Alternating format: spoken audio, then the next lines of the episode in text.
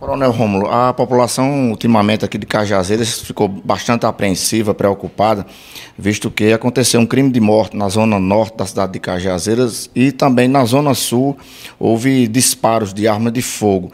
Há intenção, há possibilidade do coronel fazer uma ação conjunta com Polícia Civil, Polícia Rodoviária Federal e Polícia Federal no combate à criminalidade?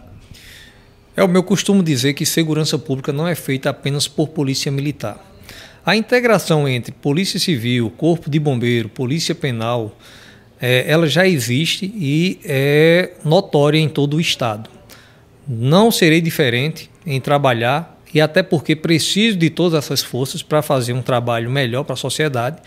E se for o caso de aqui trabalhar em conjunto com Polícia Rodoviária Federal e Polícia Federal, serão também avocados e com certeza serão, porque nós temos uma área de divisa muito extensa.